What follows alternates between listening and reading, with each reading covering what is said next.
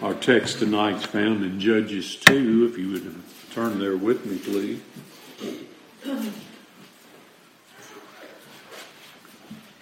Judges 2, beginning in verse 10. We looked at verse 10 briefly in the last study.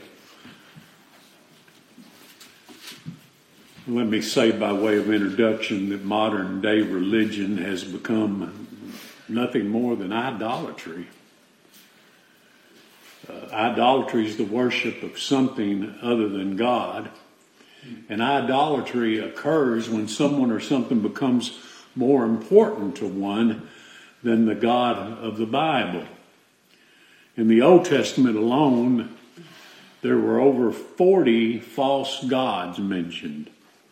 Some were made out of gold, some wood, some stone, and some clay. There was uh, the the false god Amon, the chief god of Egypt. There was Asherah, a Canaanite goddess. Ashtoreth, a goddess of war and fertility. Baal Peor, worshipped by the Moabites. Baal, a god of fertility and rain. They had a god for everything. Dagon, the god of the Philistines. You remember Dagon. They put the Ark of the Covenant in the temple with Dagon, and found Dagon knocked over and broken to pieces. That's a, a good illustration of what these gods are. They're nothing. Molech, you remember, Molech was the god that they sacrificed children to, burned children in the god of Molech. Artemis, the Greek name for the Roman goddess Diana. Zeus, if you know anything about mythology, he's mentioned his two sons, Castor and Pollux. And then in the New Testament, there was even a God called the unknown God.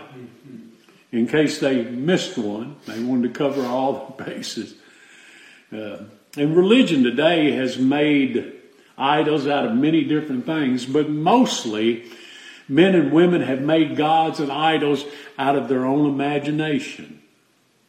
You know, the Lord said, Thou thoughtest or thou imagined that I was altogether such a one as thyself. And many today, well, they worship Buddha, Muhammad, Allah, multitudes have even made an idol out of a man named Jesus. I'm not talking about Jesus Christ. I'm referring, I'm not referring to the God man. I'm not speaking of the Son of God. I'm not alluding to God the Son. I'm talking about the Jesus of men and women's imagination. And I'm speaking of the Jesus whom Paul called another Jesus who is not another. A Jesus who wants and tries and strives with sinners.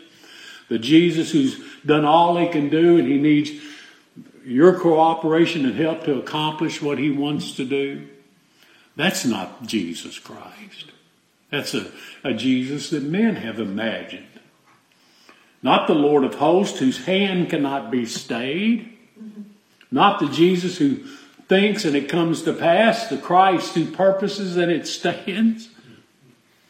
I'm talking about the one whose purpose is purposed upon the whole earth. And Isaiah said, the one whose hand is stretched out upon all the nations. That's the Christ that I'm speaking of. Not the Jesus who needs the cooperation of your will to accomplish his will. Isn't that most ridiculous? People talk like that, they don't know the Jesus, the Christ of the Bible. This is the Jesus of modern day religion.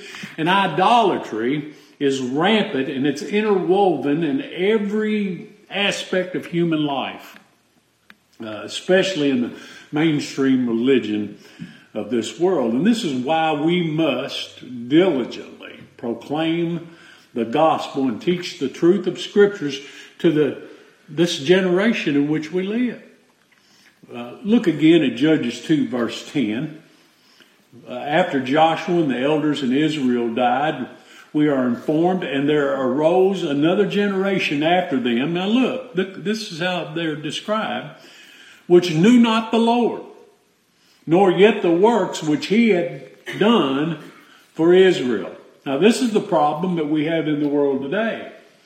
Men and women don't know the Lord. And they don't know uh, what the Lord, the God of the Bible, has done. It's very apparent in how folks describe uh, God and His Christ. It don't take you very long to realize they're not talking about your God. They're not talking about your Savior. They've made Jesus to be altogether like unto themselves, and they have made themselves to be altogether like unto God. And it's the exaltation of men and the degradation of God Almighty. and it's led to a downward spiral, yeah, just as the verses in our text tonight do. You read these verses, and it just breaks my heart. Uh, and I'll tell you something else that breaks my heart. I have one child out of five that has an interest in the things of Christ. I very often feel as though I failed them in teaching them and the example that I lived before them, but our generation must take some of the blame and the action of this younger generation that follows. I think every generation, every parent wants their children to have it better than they did. I, I know my mom and dad did. And I think every parent does to some degree. But friends, I'm not convinced that we have done our children any favors. Maybe a disservice.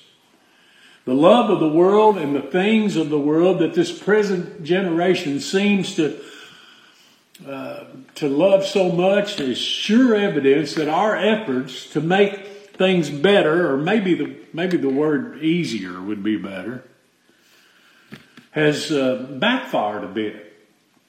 And it's the same concerning the things of God. That's what we see in this text. And I've heard many who are still alive, those who are older than me, that even those who were in false religion 50 or 60 years ago would cringe and blush at the things taught in churches today the things that are accepted today in religion.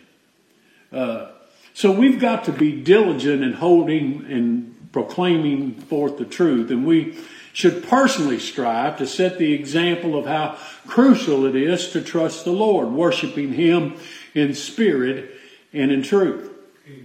And I know professing believers who've prayed for their children. I've heard them I've heard them say, Oh, how I wish the Lord would save my child. And there's one who attended this church. I won't mention any names. And they had their children move, their child move here from another city and started attending services here. And no sooner than they started coming, that praying parent themselves stopped coming. Uh, now neither of them come. And some pray for family members who live where there's no gospel preached. And when that family member comes to visit, instead of bringing them to church, they stay home from worship with them. I know this much. And I'm not trying to preach any works tonight. I'm just telling you what's on my heart. The gospel will never mean anything to our family or to our children if they don't see that it means anything to us. I don't know. I, I well, I, I know that we cannot change the course of providence. God has His way in the armies of heaven and among the inhabitants of the earth, and none can stay His hand or say unto Him, "What doest Thou?" Nor would we change God's providence if we could. But like that woman who opened up that alabaster box of precious and expensive ointment to anoint the head of the Lord, we should strive. I mean, we should strive to fill the air around us with that sweet fragrance of substitution and the sacrifice of the Lord Jesus Christ. Uh, especially since the preaching of, of the gospel is the means that God uses to save them that believe. I cannot make somebody believe. But we cannot lay the full blame to the world's false religion and teaching when we are ourselves also to blame.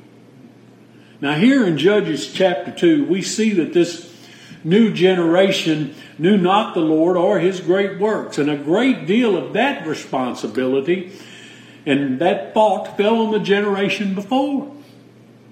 And, and what was the results? Look at verse 11. And the children of Israel did evil in the sight of the Lord and served Baalim. Verse 12, and they forsook the Lord God of their fathers, which brought them out of the land of Egypt, and followed other gods of the gods of the people that were round about them, and bowed themselves unto them, and provoked the Lord to anger. And they forsook the Lord and served Baal and Ashtaroth. You know, the decline in this new generation was because they didn't know the Lord, nor were they aware of all the things that He had done. And obviously, they weren't taught. Well, what's the usual outcome of such ignorance? What is the result of such a lack of knowledge? Apostasy and neglect of God. We see it right here. Did you notice in verse 11 that they did this evil in the sight of the Lord? In verse 12, we're told that they forsook the Lord God of their fathers, the very God and Lord who brought them out of the land of Egypt, bowing themselves to false gods. Their evil and their depravity,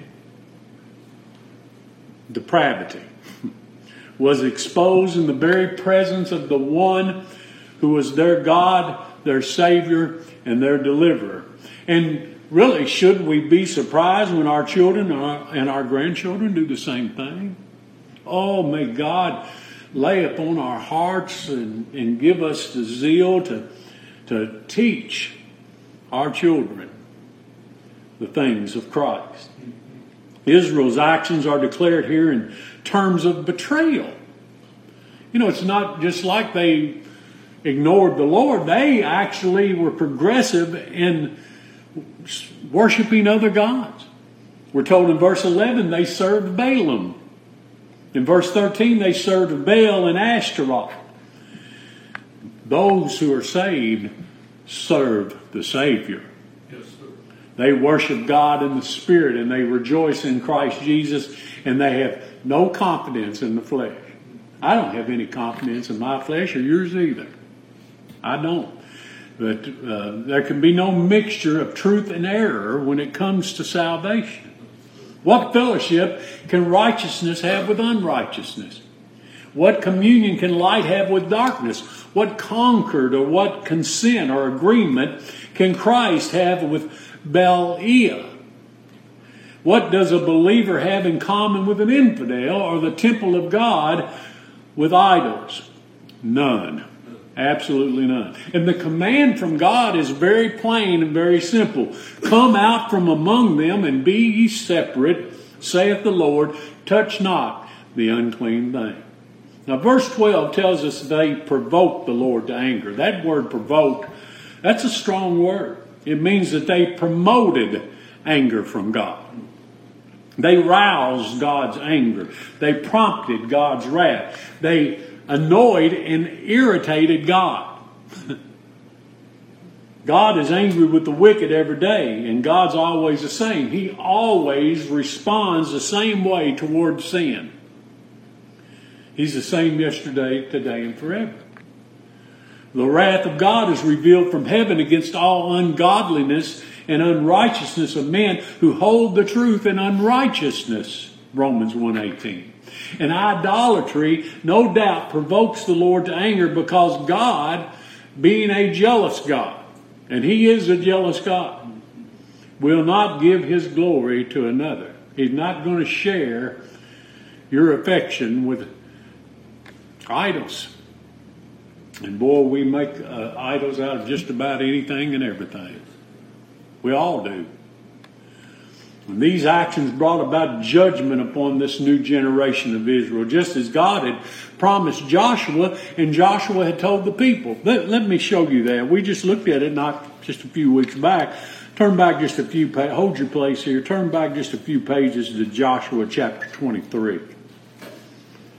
Joshua chapter 23, and, and in verse 14, Joshua says these words. Joshua's about, about done. He's finished his course. His departure's at hand. And he says in verse 14, Joshua 23, And behold, this day I am going the way of all the earth, and ye know in all your hearts and in all your souls that not one thing hath failed of the good things which the Lord your God spake concerning you. All are come to pass unto you, and not one thing has failed thereof. Therefore it shall come to pass that as all good things are come upon you, which the Lord your God promised you, so shall the Lord bring upon you all evil things until he hath destroyed you from off this good land which the Lord your God hath given you. When you have transgressed the covenant of the Lord your God, which he commanded you, and you have gone and served other gods and bowed yourselves to them, then shall the anger of the Lord be kindled against you, and you shall perish quickly from off the good land which he hath given unto you. Divine judgment. It always follows unbelief, disobedience, and apostasy. Instead of continuing to give Israel miraculous victories over their enemies, God said, That's it. The Lord would now give Israel into the hands of the enemy. And it all began by making these false gods and idols uh, effectual to their hearts. Now, back to Judges 2, that's exactly what we see here divine judgment. Look at verse 14 here. And the anger of the Lord was hot against Israel. And he delivered them into the hands of spoilers that spoiled them. And he sold them into the hands of their enemies round about so that they could no longer stand before their enemies.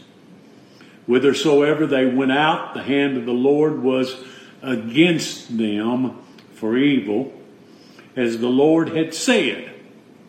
And the Lord had sworn unto them, and they were greatly distressed. And again, I remind you that not all who were of natural Israel, physical, natural Jews, were of spiritual Israel. To some, even in the day of Judges, this was judgment, but to others, it was no doubt divine chastisement. What's the difference? Well, there's a great difference. The Lord's chastisement is always done in love and kind correction of His true people. No doubt some in this new generation learned a valuable lesson and were turned and redeemed. There's no doubt in my mind. Chastisement is for sons and daughters. and it's designed to bring the Lord's people to call upon Him and to trust Him. For them, this was not judgment, it wasn't punishment, though no doubt it felt that way. But it was correction for children whom the Heavenly Father loved. And it's the same for us today. When God chastises us, it's because He loves us. And it's because He's teaching us and He's causing us to look to Him and to trust in Him for everything. And this to me is the proof of two natures the old man and the old creature, uh, uh, however you want to describe it nature, man. It still plagues us with the infatuation and, enchantment of strange gods. Now, I know none of us here tonight worship tree stumps or golden calves. The strange gods of our heart take on a, a different name. The God of identity, identity uh, the God of position, the God of status, the God of ability, the God of personal achievement. These are our idols. And then there's the God of mammon, the God of money, the God of wealth, the, the God of possessions. What about the God of vanity, the God of appearance, the God of popularity, influence, and fame, the God of vainglory? Then there's also the God of entertainment, the God of technology, the God of hobbies. By nature, men want the next new thing. I'm guilty of serving these idols. What about this idol? The idol of family. How many folks put their families before God? Especially their children. People today don't have time for God. You know, children have so many activities anymore that consume them and steal their parents' time, and it doesn't leave any time or interest for the worship of God. I've heard people use their children's activities as an excuse for worship. Well, we would have liked to have been there, but we had this and that and everything else. You know, believers would do their children a great service to raise them and bring them up in the nurture and admonition of the Lord. And the wise man Solomon wrote, train or instruct a child in the way he should go, and when he's old, he will not depart from it. Now that doesn't mean that God's going to save every child that we try to teach the gospel to, but when a loving parent does so, teaches them the things of Christ, makes them aware that we have a sovereign God who's ruling and reigning and bringing all things to pass according to his own will and purpose. And that he's working all those things together for his people's good. When they reach the years of maturity and understanding, their hearts are at least seasoned with the grace of God, and just maybe God will be pleased to show them their need. And they'll at least know who to turn to in time of need. The God that you've preached to them for years. The God that you've taught them about. And remember, no man can serve two masters. None can love the world and love God. That's what God said. Love not the world, neither the things that are in the world. If any man love the world, the love of the Father is not in him. And these things they're just so subtle. They start out so innocently, but yet they're so serious and they're so damning. God will not play second chair to anyone or anything.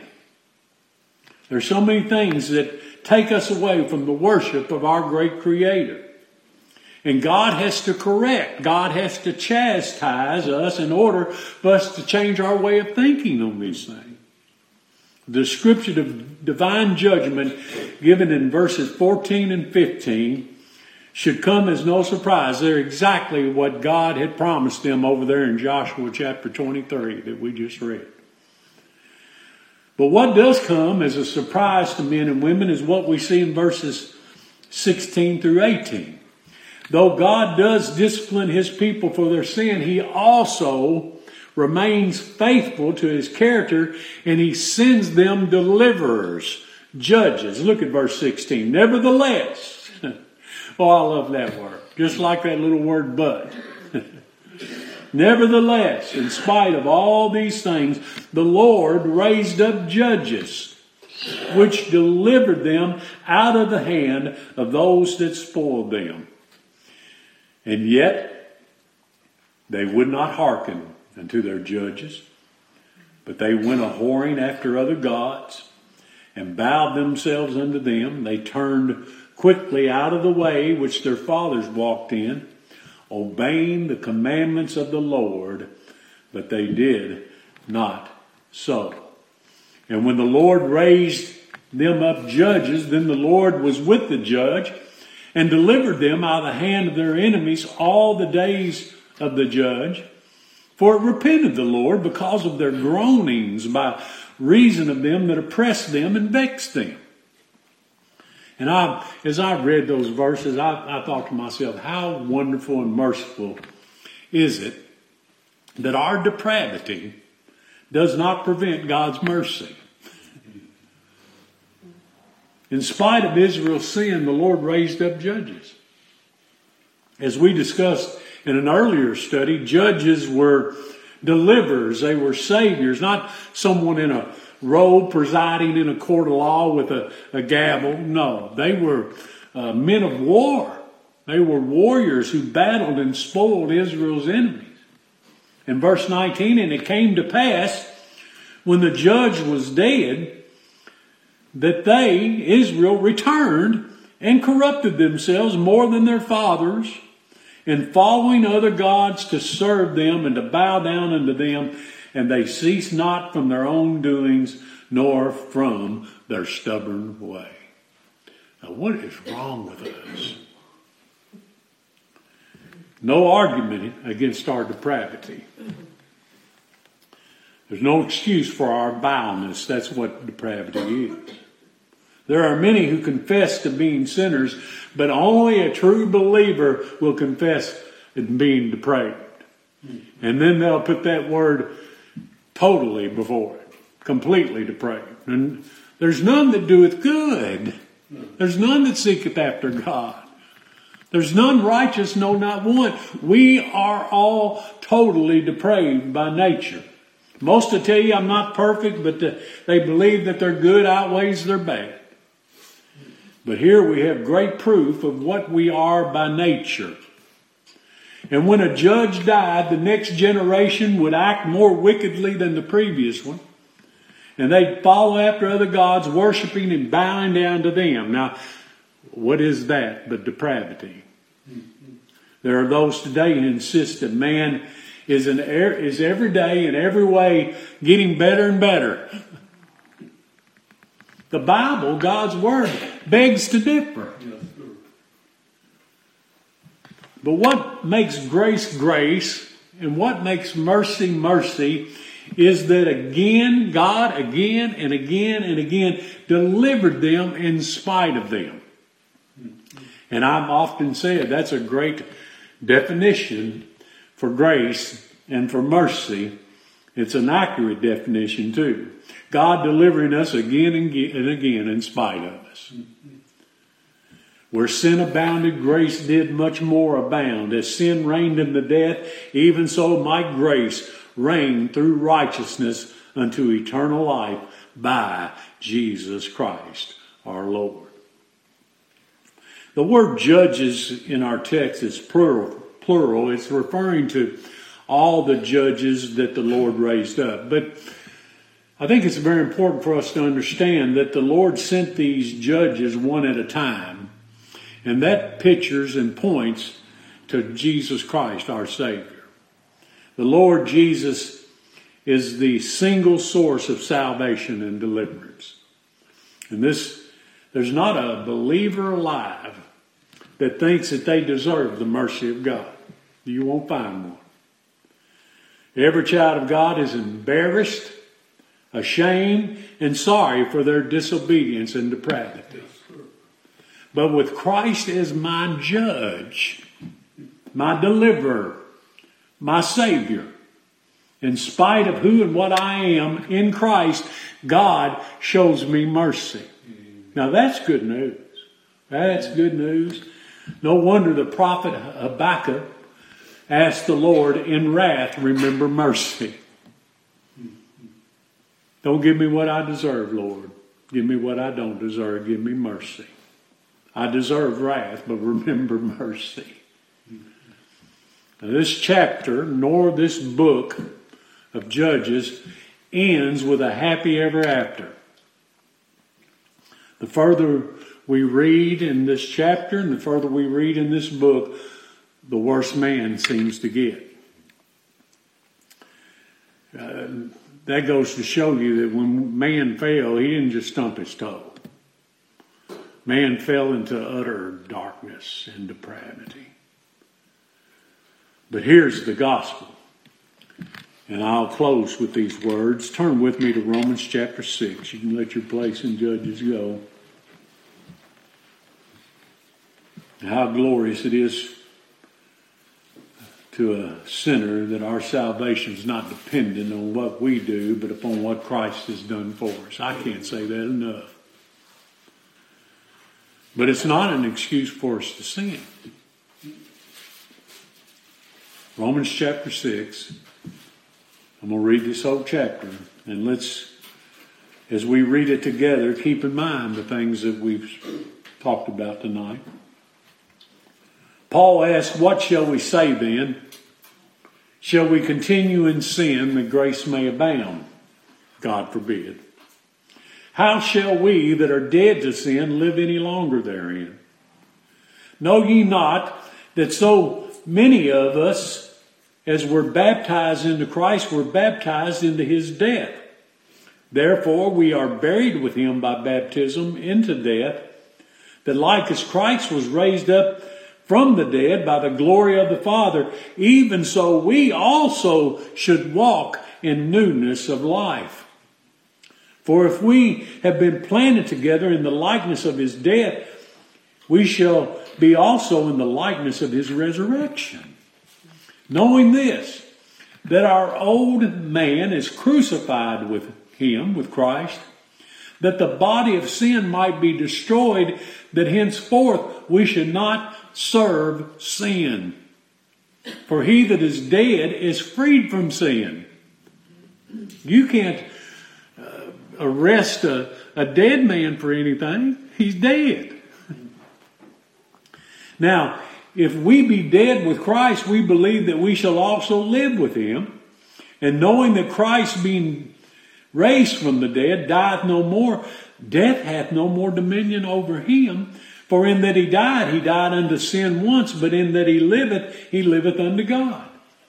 Likewise, reckon ye also yourselves to be dead indeed unto sin, but alive unto God through Jesus Christ our Lord. So let not sin therefore reign in your mortal body, that you should obey it in the lust thereof. Now I know that we all sin and we're going to continue to sin as long as we live in this body of, of flesh, this body of death, as Paul called it. But our bent is not towards sin, and we hate our sin. We abhor, uh, as Job said, I abhor myself. I abhor the way that I am. And we cry unto Christ and we cling unto Him because uh, we've been raised with Him in newness of life. Verse 13, neither yield ye your members as instruments of unrighteousness unto sin, but yield yourselves unto God as those that are alive from the dead, and your members as instruments of righteousness unto God. For sin shall not have dominion over you, for you're not under the law, but under grace. What then? Shall we sin because we're not under the law, but under grace? God forbid.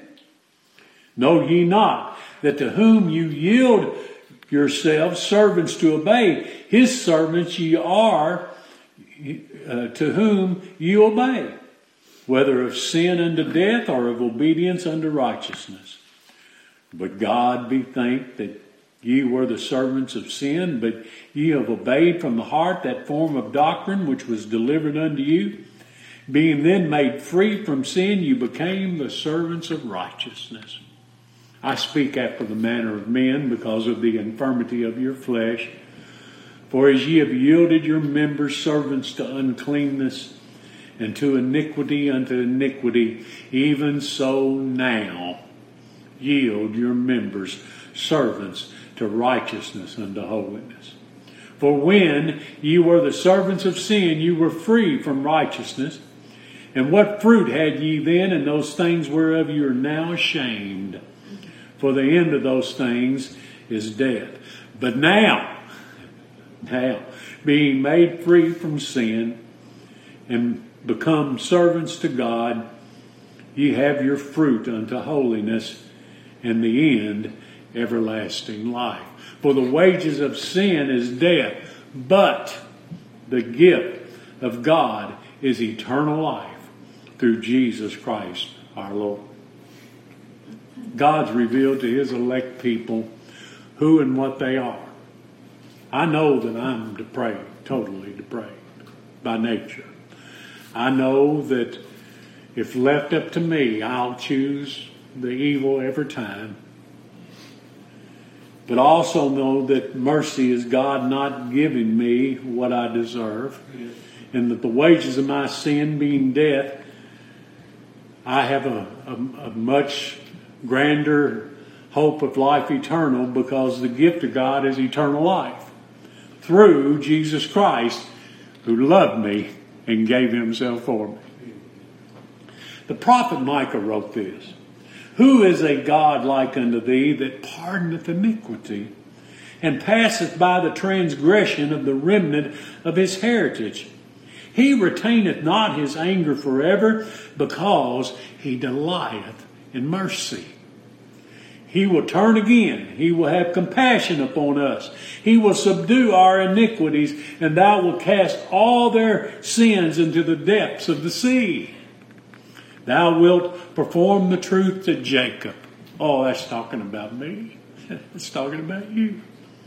And the mercy to Abraham, which thou hast sworn unto our fathers from the days of old.